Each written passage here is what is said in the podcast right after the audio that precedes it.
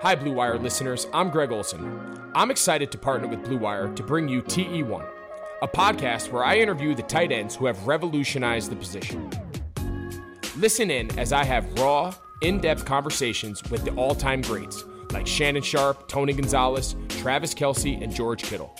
We'll explore how the tight end position has changed over the last 60 years and what it takes to be the very best. Subscribe to TE1 from Blue Wire Studios today so you're ready for the August premiere.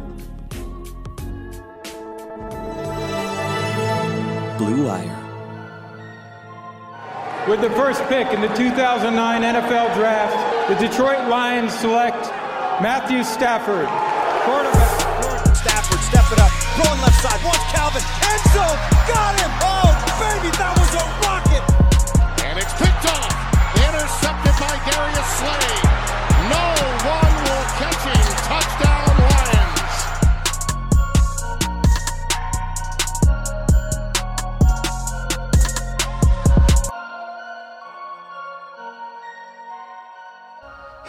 welcome to episode 103 of the Michael Rothstein Show. I'm your host, as always, Michael Rothstein.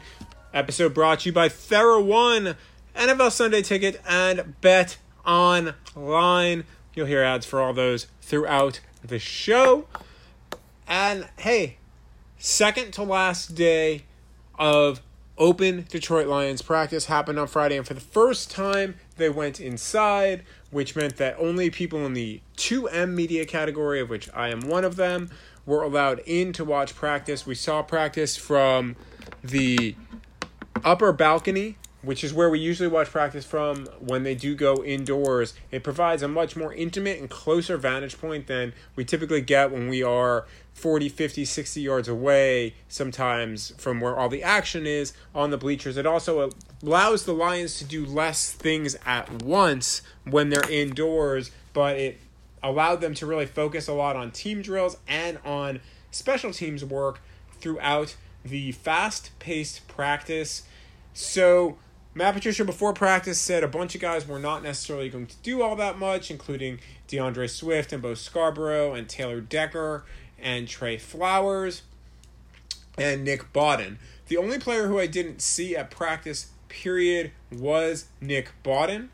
Everyone else at least showed up a little bit. I mostly saw Bo Scarborough and DeAndre Swift running on the side, but they were in jerseys. They did have helmets. Uh, they would line up for some stuff, but I didn't see them do any drills. I didn't see on Johnson do anything really other than individual work, uh, and minimally at that. On Friday, Taylor Decker was out there a bit. He did some things, but didn't do any work in team portion of practice. And Trey Flowers similarly did very little throughout the day. Two other things to note: Hal Vaitai, who got hurt, or what appeared to be hurt during Thursday's practice, returned on Friday. Matt Patricia said it was in part that he left the field due to a hot day, and Vaitai is a big guy. So just need to kind of get him aside, and he was done for the day. They had a similar issue with Dan Skipper earlier in practice, but Skipper then came back out on the field. It sounded like it might have been a hydration issue with the two of them. Uh, and then there was one injury that happened during practice on Friday. Don't know exactly the seriousness of it yet, but it didn't look good, and that was Mike Ford. He got hurt during a team period. It looked like he got rolled up on a little bit. Uh, I didn't see the exact injury at the point of when it happened. I caught kind of more of the aftermath. But trainers were looking at him for a while. Then he ended up walking off the field with putting not much pressure on his right leg with the help of trainers going right into the locker room. Uh, from talking with other people who were watching practice, it sounded like he collided or tangled up with Victor Bolden when he fell. Uh, what the Lions ended up doing, and this is really one of the cruel realities of football in a lot of ways, is practice doesn't really stop. They stop for a couple of minutes, uh, and then if you're down for a while, they just kind of step up and move on. We saw that with the Jashon Cornell injury as well earlier in camp. That's something that happens all the time, and if you're ever watching a football practice and you want to remember the brutal reality of it from, from both a player perspective, an injury perspective, and a business perspective, that is to me the biggest example of it when a guy gets hurt and the guy that you know is a teammate of yours, a friend of yours, and he's basically on the ground, and you kind of get up and move on. Now, if it was a super super like Teddy Bridgewater level injury, I think that they would stop practice and and things of that nature. But for just a regular injury, even if it's like with Jashon Cornell and Achilles, where it ended his season, that's just kind of how it happens during practice in the NFL. It's it's wild to watch, um, without a doubt, and it's I, every time I see it, uh, even after all of these years, it still kind of takes me a little bit for a loop to kind of see that that's how that goes.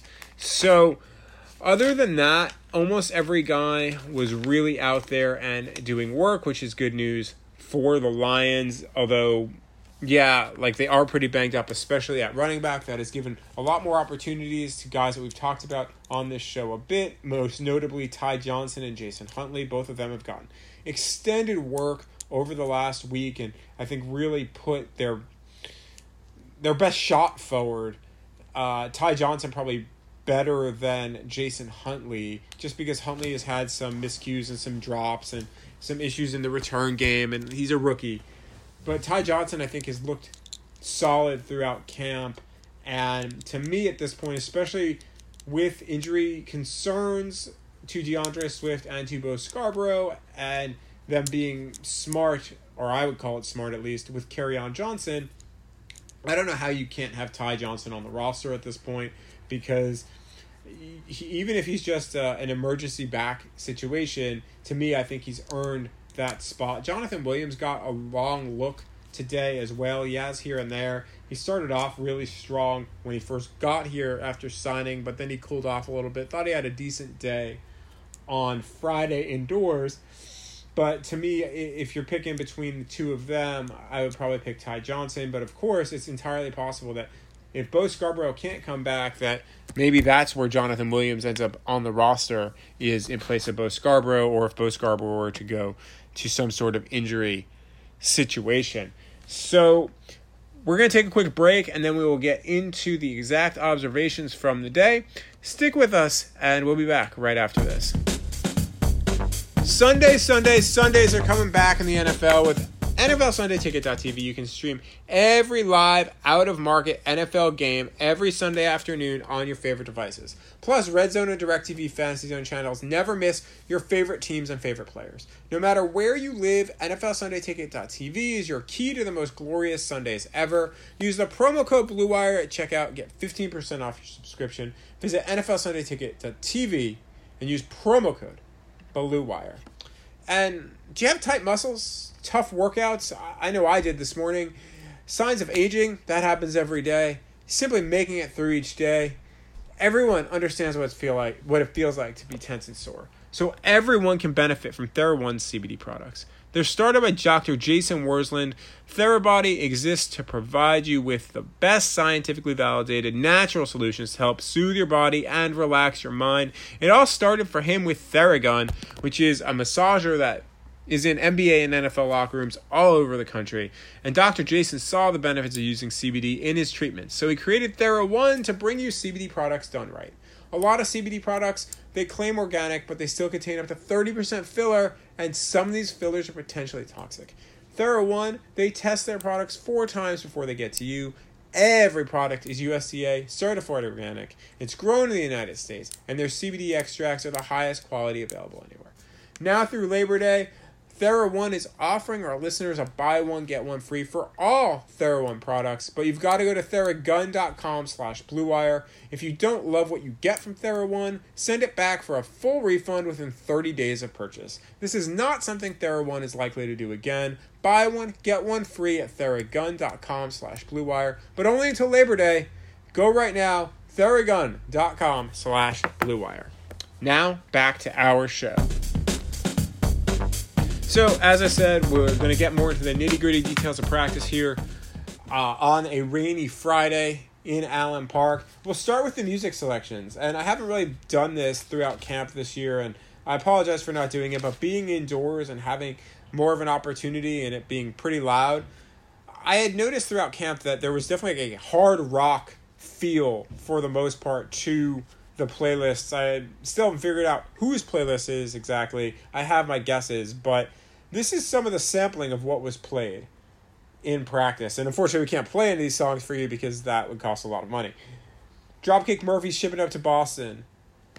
The Hives, I forget which Hives song, but it was definitely the Hives. Seven Nation Army was also played by the White Stripes. Wolfmother song, some Wolfmother was played. Enter Sandman was played. Run to the Run to the Hills by Iron Maiden was played. Hell's Bells was played by ACDC. This comes on top of a day ago when it felt like I think it was Chris Burke who said it, but it's true.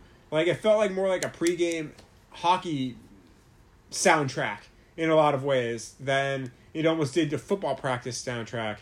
Uh, it was it's been an interesting musical choice and musical selection. I'm curious to see what they come up with tomorrow. Uh, back back back in the day, there used to be a wide range of playlists. This was back when Jim Caldwell was there and Galen Duncan was around. Galen Duncan would be controlling some of it. Jim Caldwell would have his say. And I remember that was a big deal. I was always kind of guess the music and try to figure out who it was. So, hoping that that comes back again here uh, the rest of training camp, and maybe even the rest of the season if they play end up playing music during practice and some individual drills. So I saw the tight ends doing a pretty interesting drill in individuals, and it's entirely possible they do this every day. But the tight ends are usually so far from us from where we can see. But what they have is the tight ends will run a route, and then as the ball is thrown to them, they will also another coach will also throw a towel or what looked like a towel at them as well that's rolled up. Theoretically, one would think it's done to simulate either traffic that's coming, maybe vision that could be impaired by a defender or by traffic in the middle of the field, or it could be more simulating a defender trying to come and break up a pass. But I hadn't really seen that drill before. I thought it was super interesting to see how that works. And to their credit, most of the tight ends still held on to the ball even with it. Uh, just, you know, one of those different small things that you kind of see at practice. There were no real changes to the first offense or the first defense through much of the day. Obviously, we said Taylor Decker was out there a little bit to start, but then Tyrell Crosby handled the left tackle spot once he was out. You saw a little bit more of Tracy Walker with the first team in different situations. Uh, I still think at the end of the day, when it comes to starting week one, Tracy Walker should end up being there. He again had a really nice pass breakup. He had another that easily could have been an interception. He every day, I know I said it yesterday, and I'm gonna keep repeating it. Every day, Tracy Walker shows up, and it's been really impressive to watch on a day to day basis. Um, other than that, defensively, Christian Jones, as you would expect, ends is largely in the starting lineup with Jarrad Davis and with Jamie Collins. It's been Jones though that maybe has kind of filled the role that has been vacated by Devon Kennard. We'll see how long that lasts because that could end up being a Julian Okwara spot eventually, or maybe even an Austin Bryant spot if he can get back from pop from pup. So that'll be something to watch. They did a lot of special teams work for the second straight day. I'll, I'll hit first on kind of the team stuff, offensively and defensively, and then we'll get into some of the special teams. There were some drops, as there have been the last few days. Uh, just Jeremy Davis had a really bad drop in a drill where you really shouldn't be dropping the pass because it's not full speed and it literally is set up for just to pretend that you have close coverage and then the receiver extends out in the last second to make the catch to create separation. Then they do it the other way. They come back. The defensive back does the same thing and tries to intercept the pass. Jeremy Davis dropped one of those, and that's just not a great look.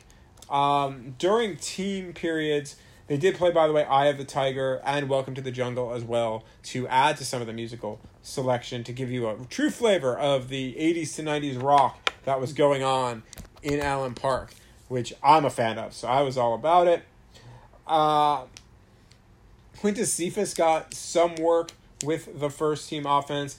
They moved Jeff Okudah around a little bit to the left and right, but also he got more first team work kind of working in a little bit more of a rotation, it seemed like, with Desmond Trufant and Amani Oruwariye. So that to me signals that they're slowly getting more comfortable with working him into that lineup, which we talked about when we first saw Jeff Okudah on the second team, that if it wasn't happening by now, at least working in, that's maybe a sign of concern that he might not be fully ready for week one. I still think that they will play both Oruwariye. I think they'll play all three of Oruwariye, Okudah, and Trufant in week one. But I don't think it's going to be all Okudah in week one at this point for reasons that we've talked about before. But the receivers that they're going to face the first four weeks of the season are incredibly talented. Plus, he, Okudah hasn't had a game yet. And Matt Patricia always likes to try to bring rookies on along a little bit slower than maybe some of them and, and some people, certainly fans, would want. Matthew Stafford, I thought on the whole had a pretty good day. He did, however, throw one really bad pass that was that was a nice jumping interception by Duron Harmon. He threw it into double coverage. Harmon closed really easily and made what, frankly, while it looked cool, was a, probably a pretty easy pick for him to make at the end of the day. That's one thing I've been impressed by with Harmon throughout camp is his closing speed as a deep safety. He I remember he closed really fast on Marvin Hall during an early practice and ended up breaking up the pass and I remember being like, wow, he came out of nowhere. That similarly happened today again on Marvin Hall. And that's not a narc on Marvin Hall. It's just a good play by Duron Harmon. Uh, you're starting to see some of the second team stuff shake out a little. Again, there were some injuries there, so like Tyrell Crosby would typically be the second team left tackle. That ended up not being the case. Uh, on on Friday, as you kind of saw more of like Dan Skipper get a look at that, Matt Nelson get a look at that instead. So that's one thing that happened. You're kind of see Julian Okwara start to move up and down a little bit more. You've seen depending on you know Jahlani Tavai's gotten some work with the first team as well. So they're trying, and we've talked about the Will Harris Tracy Walker scenario ad nauseum. So they're trying to work guys in. It feels like a little bit more here and there. Uh, a couple other things that happened during team portion of drills that really stood out to me were a couple of Matthew Stafford passes. And I feel like I want to talk a little bit about Matthew Stafford here because we haven't addressed him a ton during training camp because he's just come back. There hasn't been any issues with his health. We talked about it the first day. The back is fine. And then Stafford's just been largely really good. He had a couple rough days earlier this week and, and notably last weekend, I thought, when it came to some of his passes. But those first few days, he was just so sharp and it was almost like he, he couldn't miss. Friday wasn't totally like that, but there were two passes that I still don't know how they ended up being caught. One was an absolute laser to Kenny Golladay that Kenny Golladay got the separation. He extended to make the open catch on the sidelines against Desmond Trufant. Like if I'm Desmond Trufant, I watch that and I'm like, well, my coverage was as good as it probably can be here. I don't know what I can do more. That's just Matthew Stafford making a high level, Pro Bowl level play, and we've seen that every day. And obviously, he's got a Pro Bowl receiver in Kenny Golladay there that can also do that, and that's been largely what we've seen out of Stafford in almost every day of camp is a few throws that you're just like, okay, he is clearly on point, whether they're deep passes that connect or an intermediate pass like that one that was just threaded so perfectly and really had no other place to go with that other than it would have been picked or broken up if it had not gone in any other spot. Uh, one thing I will note uh, during a goal line drill, Stafford did throw a pass that was actually intended for Isaac Nauta, but it got broken up.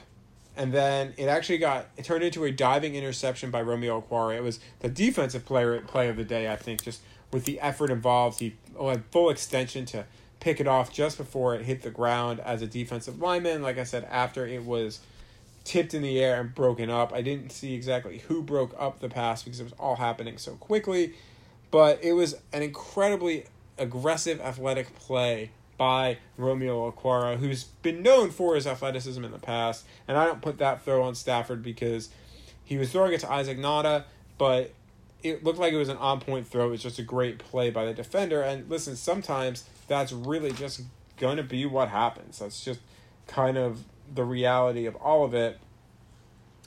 Uh, two other plays from Stafford really stand out. He threw a pass to Quintez Cephus in the end zone that was over Justin Coleman, and, and Justin Coleman kind of, there was nothing that Justin Coleman could really do.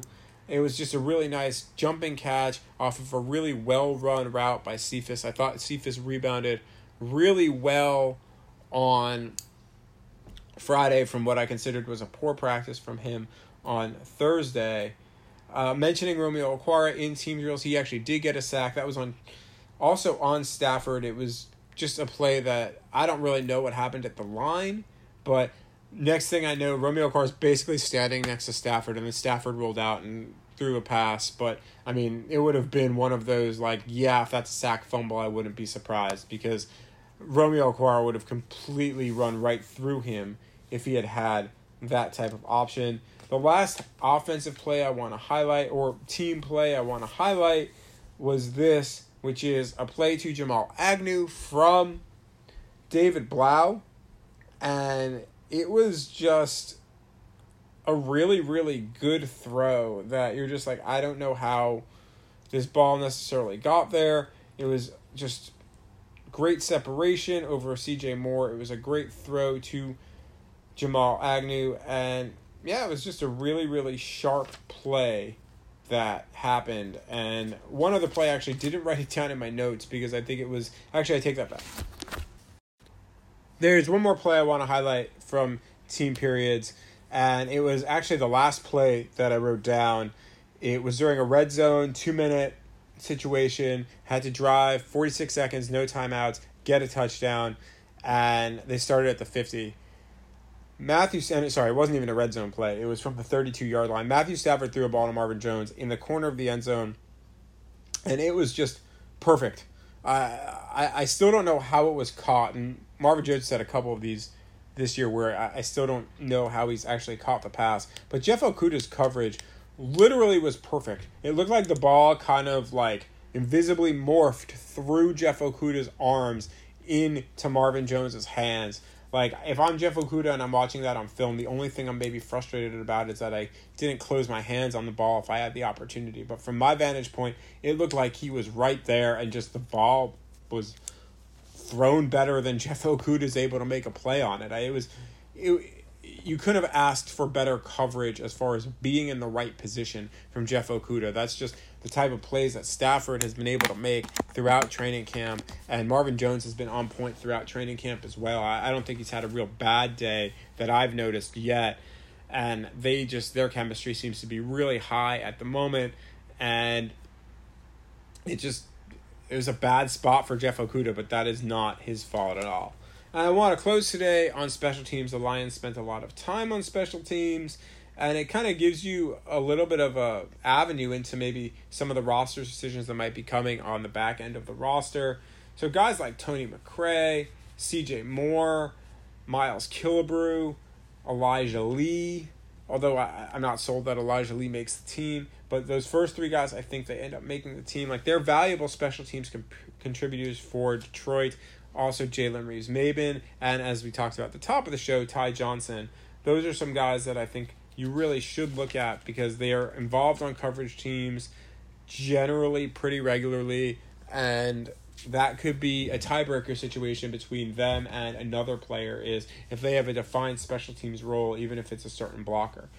They also worked a good amount on punt, and they alternated to generally two for Arryn Siposs and two for Jack Fox, and went back and forth and back and forth.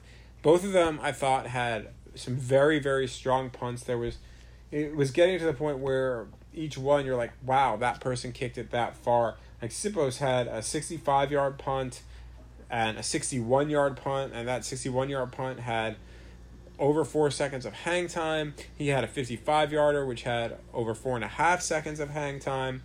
There were only one or two bad punts I saw, and at least one of them from Jack Fox looked like it might have been off of a bad snap. I think Fox's pro- biggest issue was that he kept hitting the ceiling inside Sandoval Field. That you wonder how high and how deep those punts would have been if they didn't hit the ceiling about 20 yards out and looked like they were still maybe rising. So it was he he's got a I would say having watched a decent amount of the punting now, Fox probably has a stronger leg and I think I said this on a prior show. I think Siposs might be a little bit more accurate, but I'm not sure because we don't know what they're being told they have to do in each punt. But I don't think that they have a great punting option, but I don't think that they have a bad punting option either. I think they're they're both guys that are going to be a little bit inconsistent. They're going to maybe make some mistakes. Neither one of them has played in an NFL game before, but I see the talent there, the leg strength there from both of these guys, and it's it's pretty well impressive. Uh, some of the hang times, I mean, they were working on definitely fair catches, get trying to get inside the ten, and almost every time I think the furthest away from the goal line a ball was, and again it was not the best punt from Jack Fox, but we don't know. How, it's tough to tell exactly how good the snap was. Came on the first punt of the last period when he it bounced out the 14 yard line. Everything else was inside the 12 or deeper and had re- over four seconds of hang time every one of the punts. They're both all right. Uh, I'm curious in what's happening in the long snapper battle. I thought Don Muhlbach had a couple of snaps that did not look good at all. But I, I still think Don Muhlbach ends up on the team, but I'm not 100% sold on that. I know this is all punter and long snapper chat, but – at least when it comes to Don Muhlbach, he's their longest standing guy, and I, I think he's in much more of a competition than maybe we realize when it comes to going up against Stephen Wirtel.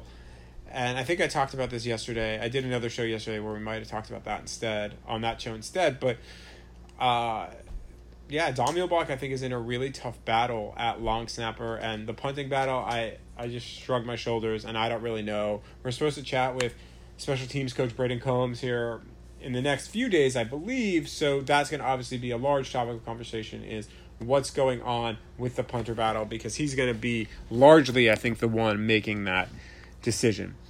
Thanks as always for listening to the show. We've got one more day of daily practice observations left. Then we'll wrap it all up for you, and then we're going to get into more of a regular type of schedule. Still hammering out what that might be. We'll have some mailbags in there. We're going to have some guest interviews. Recorded one actually on Friday that will, I believe, run next week. That I think is quite good and quite interesting, and I think you'll enjoy it. And just looking forward to bringing some cool content to you. Hopefully, you enjoy it. And like I said, if there's anyone you want to hear from, don't hesitate. Just ask, and uh, we'll try to make it happen. Thanks, as always, to my sponsors, Thera One, Bet Online, and NFL Sunday Ticket, along with Regents Field and Blue Wire Podcasts. You can follow me on Twitter and Instagram at Mike Rothstein, on Facebook at Michael Rothstein Journalist. And if you feel so inclined, leave us a five star review. We'd really, really appreciate it on Apple, and you can listen to us anywhere you listen to your podcast. With that, we will chat with you tomorrow. Did somebody say playoffs? NBA and NHL? They're playing for trophies, and our partners at Bet Online, they've got you covered. Get in on all the action, including a new NBA bracket contest with plenty of chances to win. Major League Baseball season is pushing in a fall, and there's no shortage of ways with hundreds of odds, futures, and props to go and bet. So take advantage of the return of sports, and remember, the casino never closes either. Check it out all day, all night. Go to betonline.ag, use promo code BlueWire, receive your welcome bonus. That's betonline.ag, promo code BlueWire. BetOnline, your online sportsbook experts.